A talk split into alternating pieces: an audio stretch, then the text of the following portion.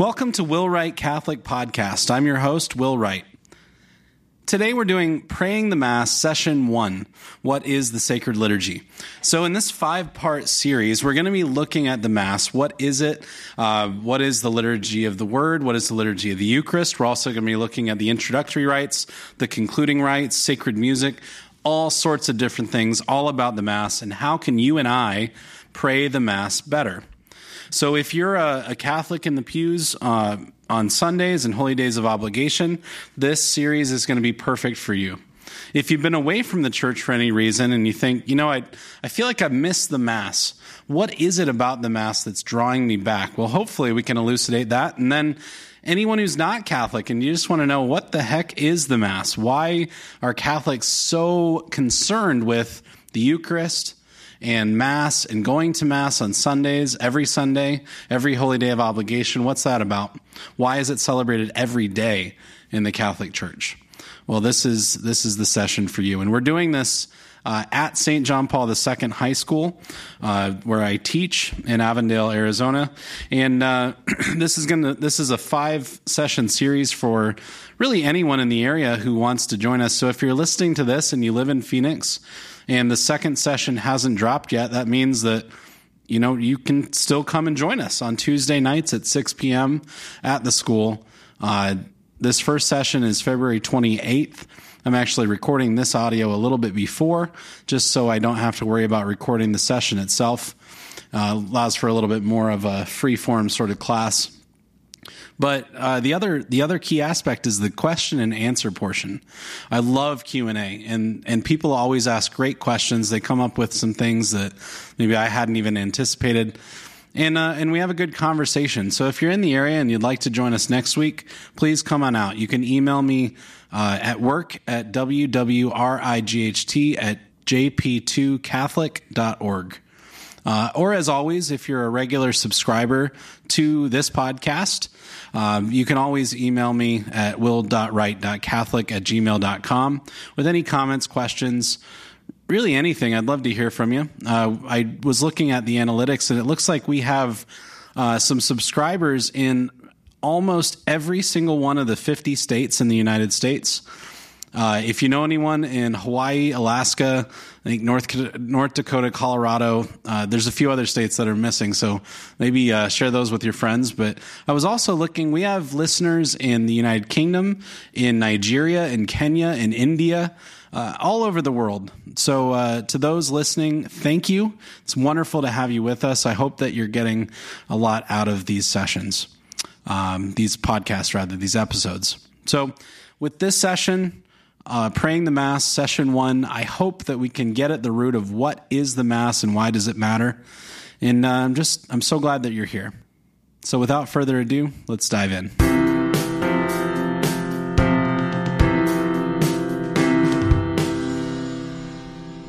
What is the Mass? Most practicing Catholics understand that Mass is important. It's something they should go to, but the opinions about Mass are all over the ideological spectrum. Right? If you talk to any Catholic, you know this is true. And for this series, I hope it, my hope is to share what the Mass is from the mind and heart of the Church. Of course, I have my own opinions about liturgical aesthetics, architecture, art, and the like, but I'm going to try here to stick to principles. And I make my promise here to you that if I offer an opinion rather than church teaching, I will explicitly make sure you know that it, it's that, it's an opinion. So today in part one, we'll be answering the broad question what is the sacred liturgy? We're going to be going light speed over a, a vast amount of ground, but I hope that it's nonetheless sufficiently explained.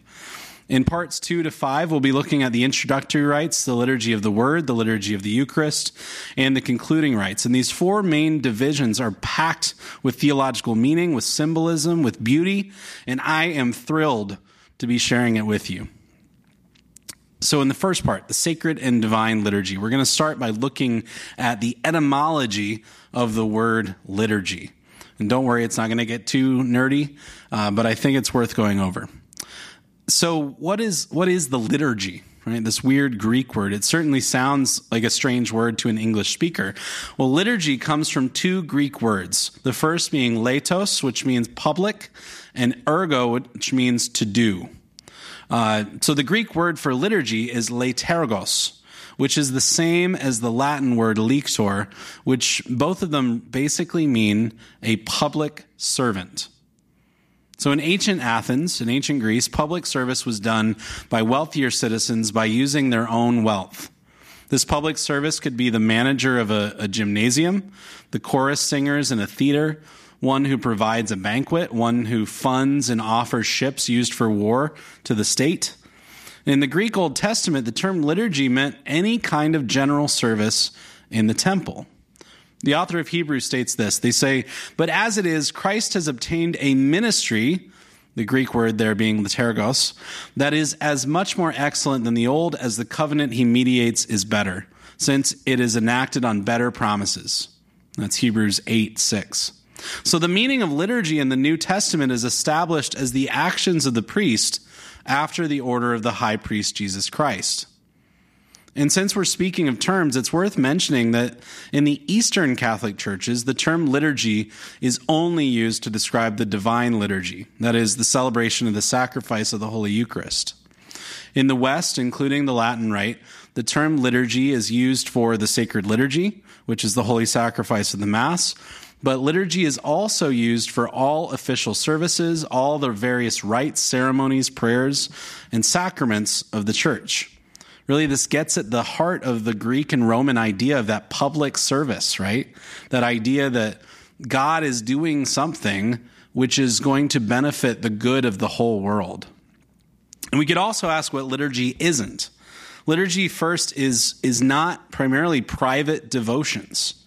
Right? Devotional practices are indispensable, beautiful expressions of the heart of man being offered to God in love. But liturgy, on the other hand, is primarily what God is doing for us through the ministry of the church in which we enter in and take part. In the liturgy, God is reaching into our humanity as he did when the Son became flesh and lifting us up to be more like him. St. Justin Martyr records around the year 164 AD what the liturgy looked like in his day, early in the history of the church. And the full quotation, if you're interested, can be found in paragraph 1345 of the Catechism of the Catholic Church. Uh, but I'll summarize it here. We'll walk through it. So, first, the lessons are read. The lessons are the Old and New Testament scripture readings. Then a sermon is given by the bishop. There are prayers over the people, both those present and those throughout the world. The sign of peace is exchanged. The offering of bread and water and wine are brought up by the deacons. There's a lengthy prayer of thanksgiving done by the bishop. The bread and wine are consecrated by the words of Christ spoken at the Last Supper, and they become the Eucharist. And then the people acclaim Amen, saying, Yes, so be it, I believe. And then Holy Communion is distributed to those present and then taken to those who cannot be in attendance. So we can see here that there is a structure to the sacred liturgy and there's human involvement and participation. And remember, this is St. Justin Martyr writing in 164 AD. But as we'll come to see, the sacred liturgy is about the work that God has done and is doing in which we enter in and take part. So it's not merely human involvement and participation. Over the next four ses- sessions, and this one as well, we'll be exploring the Holy Mass of the Latin Rite using our current missal. But I'll also be touching on some historical points of reference in the Roman Missal of 1962 and before, and I'll also be bringing in elements of the Divine Liturgy of St. John Chrysostom used in the Byzantine rites. What the liturgy is, which is our subject for the remainder of today's session, does not change substantially from one form or expression of the liturgy to another. However, there is a beautiful, legitimate liturgical diversity within the one holy Catholic and Apostolic Church of Jesus Christ. Over the last few centuries, the Church has been welcoming back many groups of Byzantine Catholics into full communion with the Pope in Rome.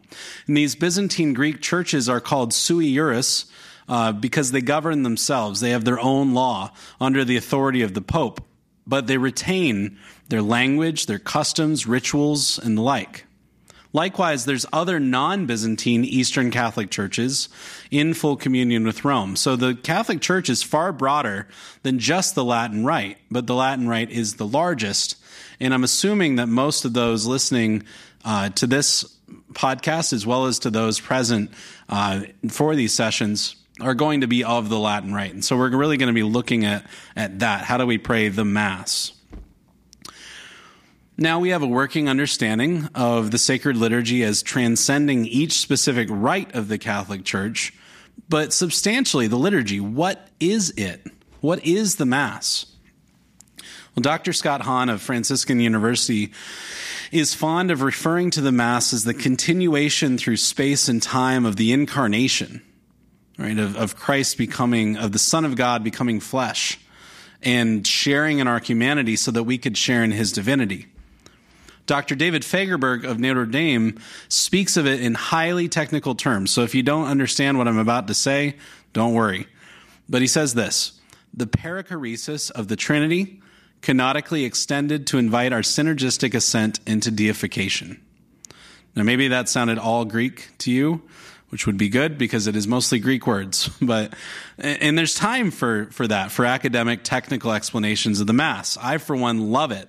Uh, but I've also studied theology, so it, I get a lot out of it. But what about the average Catholic in the pew, or the lapsed Catholic, or someone who just wants to understand, okay, enough with the technical mumbo jumbo. What is it? Well, surely there's a way to define the Mass that's in simple terms, but the caveat is without watering down the meaning. And I'll be repeating the following phrase about 3,000 times over the coming weeks because it's vital to our understanding of the Mass. At any rate, here it is. The most holy sacrifice of the Mass is the perfect self offering of God the Son to God the Father in the power of God the Holy Spirit, in which we are invited to participate and grow in our communion with God. Now, maybe that wasn't simple enough. Let's, let's put it even more simply. The Mass is the self offering of the Son to the Father in the Spirit, in which we are invited to take part. The Mass is the self offering of the Son to the Father in the Spirit, in which we are invited to take part. So now that we've defined what the Mass is, then we can ask, well, what is it for? Why do we go to Mass? For many, it's a checking of the boxes, right? Yes, I went to Mass on Sunday. I received my spiritual vitamin pill. But is that it? Is, is it about getting something out of Mass? I mean, how many of, of you listening have heard someone say that? Well, I, I don't get anything out of it. I'm not getting much out of that. You know, I don't like the music. I don't like the preaching. Well, is that what we're there for?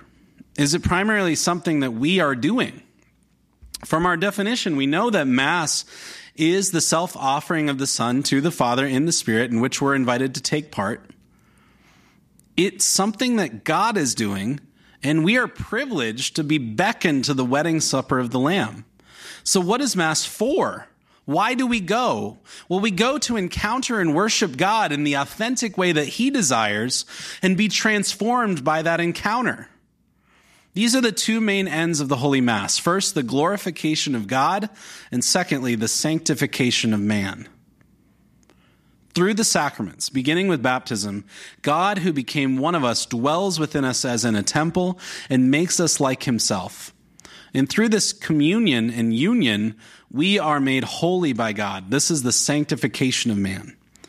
As St. Irenaeus says in the second century, he says, The glory of God is man fully alive, but the life of man is the vision of God. So apart from true worship, how can we be formed in this vision of God? How can we be fully alive and thus glorify God by our lives apart from the Mass? Well, we can't. And as St. Padre Pio said, it would be easier for the world to survive without the Son than to do so without the Holy Mass. So, what is the Mass for? It's to glorify God and to allow His sacred action to make us holy. And to really understand the sacred action of the Holy Eucharist, we have to time travel. We have to go back in time 2,000 years to Jerusalem. The, mo- the most holy sacrifice of the Mass is the presenting once more the representation of the one and only sacrifice of Jesus Christ on the cross.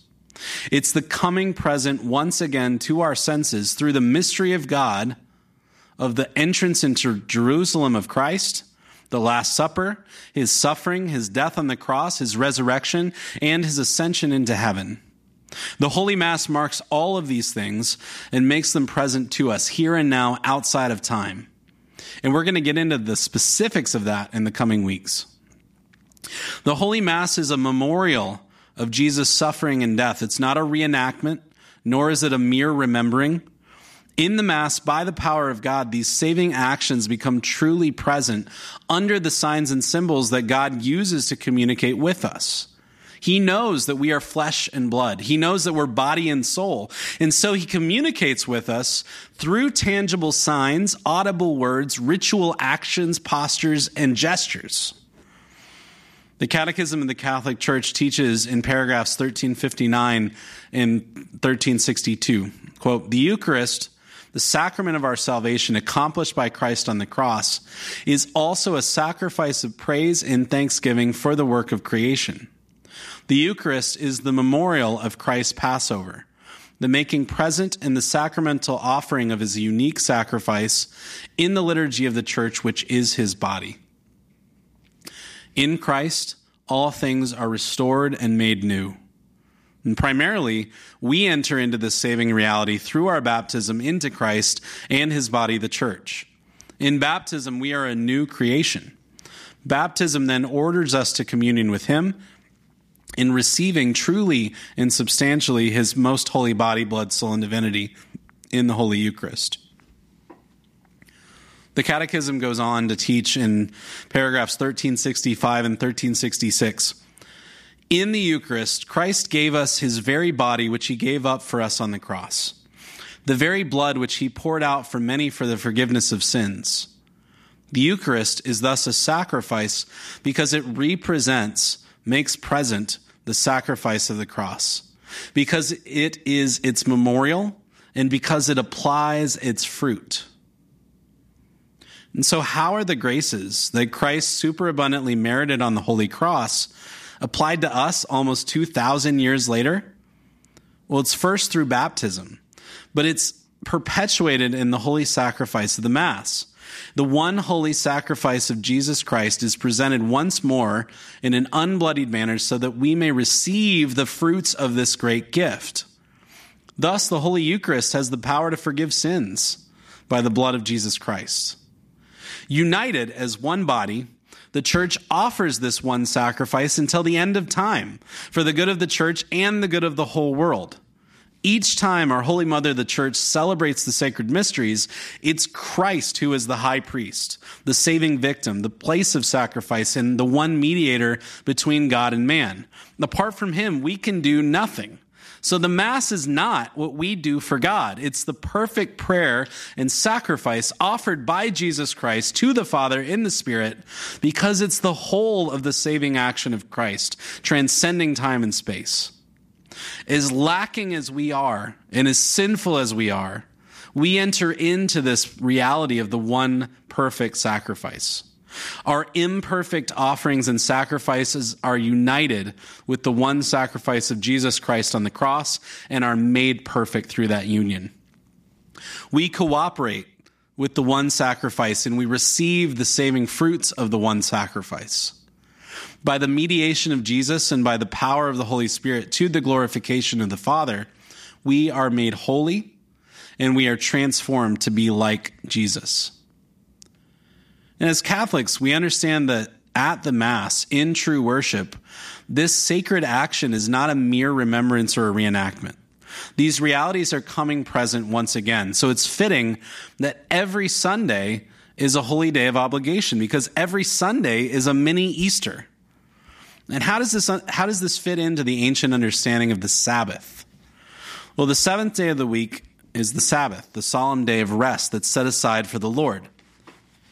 And this goes all the way back to the dawn of creation, when God made everything in six days and then rested on the seventh. The Sabbath day also marks the work of the Lord of acting on Israel's behalf and freeing them from slavery in Egypt. The Sabbath is a day of rest and refreshment. Jesus shows us in the Gospels that this doesn't necessarily mean refraining from all work without exception.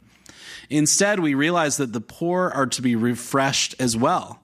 And so the Sabbath is a day of doing good for others as well. As with many things, the new covenant fulfills and elevates the old covenants. The Sabbath remains on Saturday, but Sunday is the fulfillment of the Sabbath. Sunday is the eighth day of the week. It is symbolic of the new creation, which was brought about by the resurrection of Jesus Christ. Jesus rose from the dead on the first day of the week and therefore consecrated a new moral commandment. We are to keep holy the day of the Lord by celebrating Sunday in an outward, visible, public, and regular worship as a sign of universal beneficence to all, according to the Catechism. Our Sunday worship is the fulfillment of the moral command of the Old Covenant to keep holy the Sabbath day. The Sunday celebration of the Eucharist on the day set aside for the Lord is the heart of the church's life. When we celebrate the Sunday Eucharist, we are marking the passion, death, and resurrection of Jesus Christ. And in this way, again, every Sunday of the year is a mini Easter. The faithful gather together each Sunday, celebrate in the liturgical life what Christ has done, who he is, what he has taught, and what he's doing through us today. Therefore, we go to church on each Sunday as well as holy days of obligation. As St. John Chrysostom says, he says, You cannot pray at home as at a church, where there's a great multitude, where exclamations are cried out to God as from one great heart, and where there is something more the union of minds, the accord of souls, the bond of charity, the prayer of the priests. Catholics are obligated and privileged to participate in the Holy Mass on Sundays and other holy days of obligation. The Eucharist is the beginning of our life of grace. It's the apex of the mountain for which we yearn. And unless we're excused for a serious reason, such as illness or the care of an infant or dispensed by our pastor, we fall into grave sin if we skip on going to Mass on Sundays or holy days of obligation. And the reality is, we are not saved by ourselves. We need our brothers and sisters in Christ, and they need you and me. We must be present in the parish to pray as a Eucharistic assembly. And of course, there's, there's many places in the world where there's a severe shortage of priests. In these cases, even, the people gather to break open the word and to pray together. There's still that union of minds, that accord of souls, the bond of charity that St. John Chrysostom mentions. So God rested on the seventh day from the work of creation. Therefore, the Lord's day, the fulfillment of the Sabbath, must be marked by an enjoyment of what the Catechism in 2184 says of adequate rest and leisure to cultivate, and that, that word's going to be very important, cultivate, later on in this session, uh, familial, cultural, social, and religious lives. So Sunday is for family, for culture, for society, and for religion.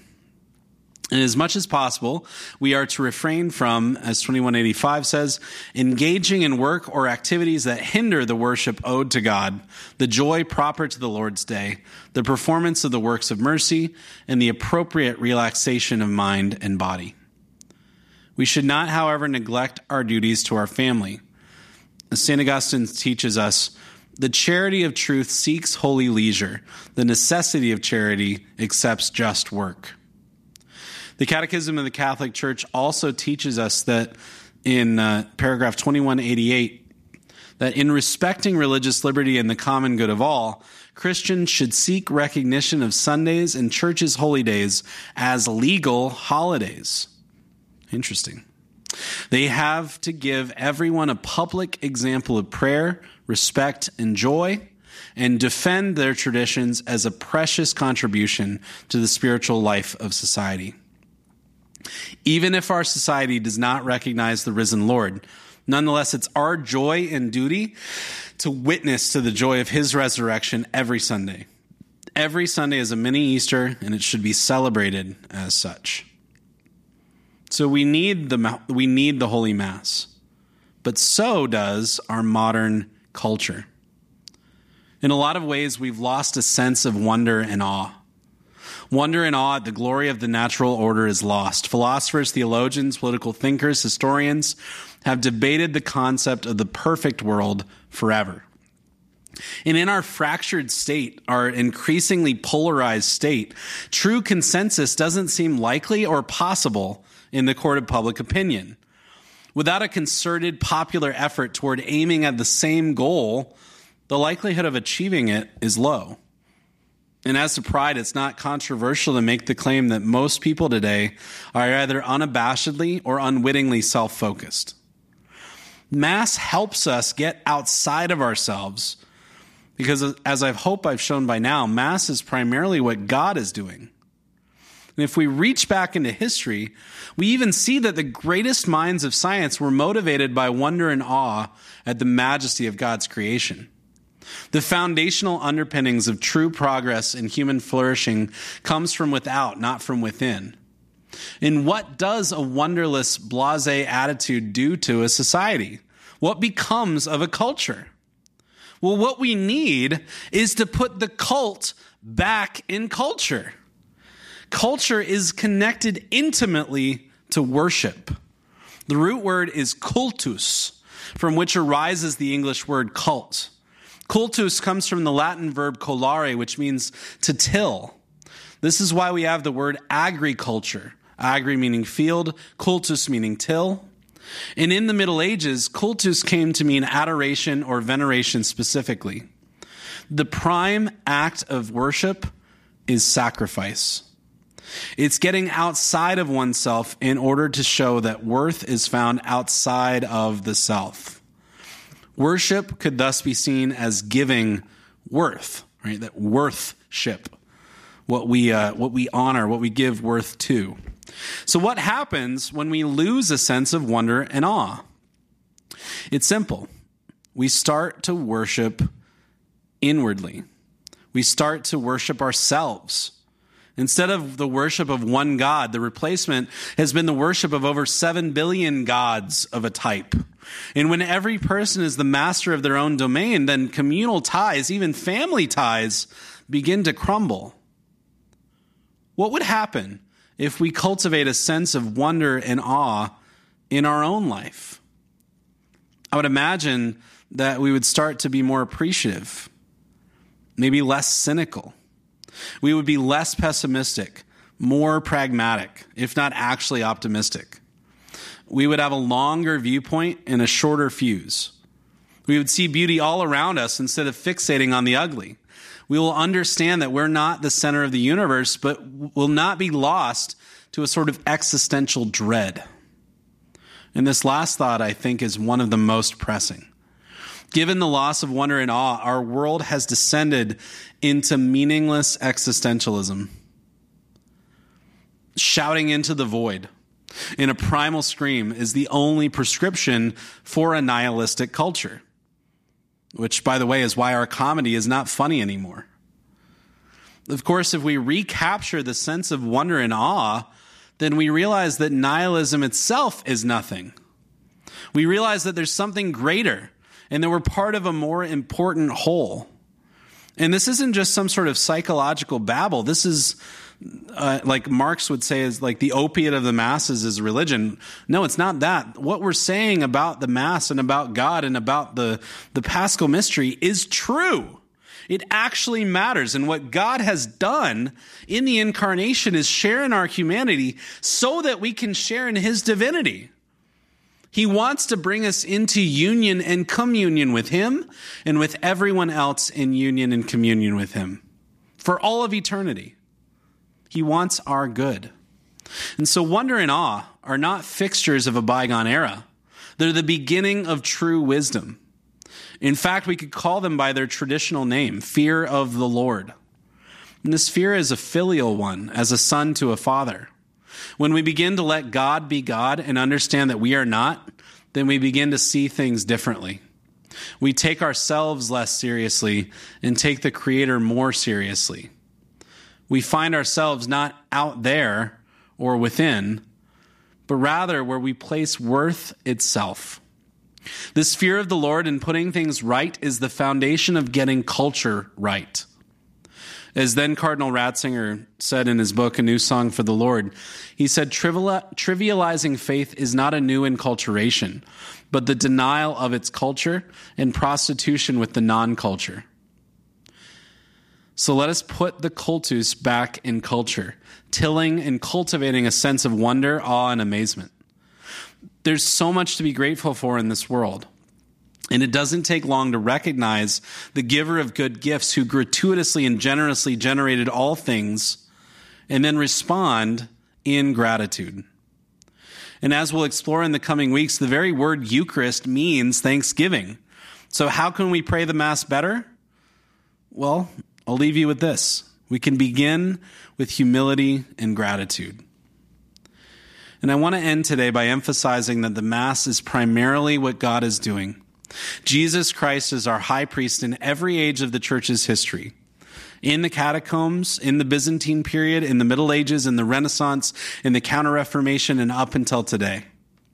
And we're invited to take part in what he is doing. Truly, the worship of God becomes unintelligible if he becomes separated from the sacred action of Jesus Christ, offered to the Father in the Spirit. In fact, this sacrifice of the Mass is the heart of Christian worship.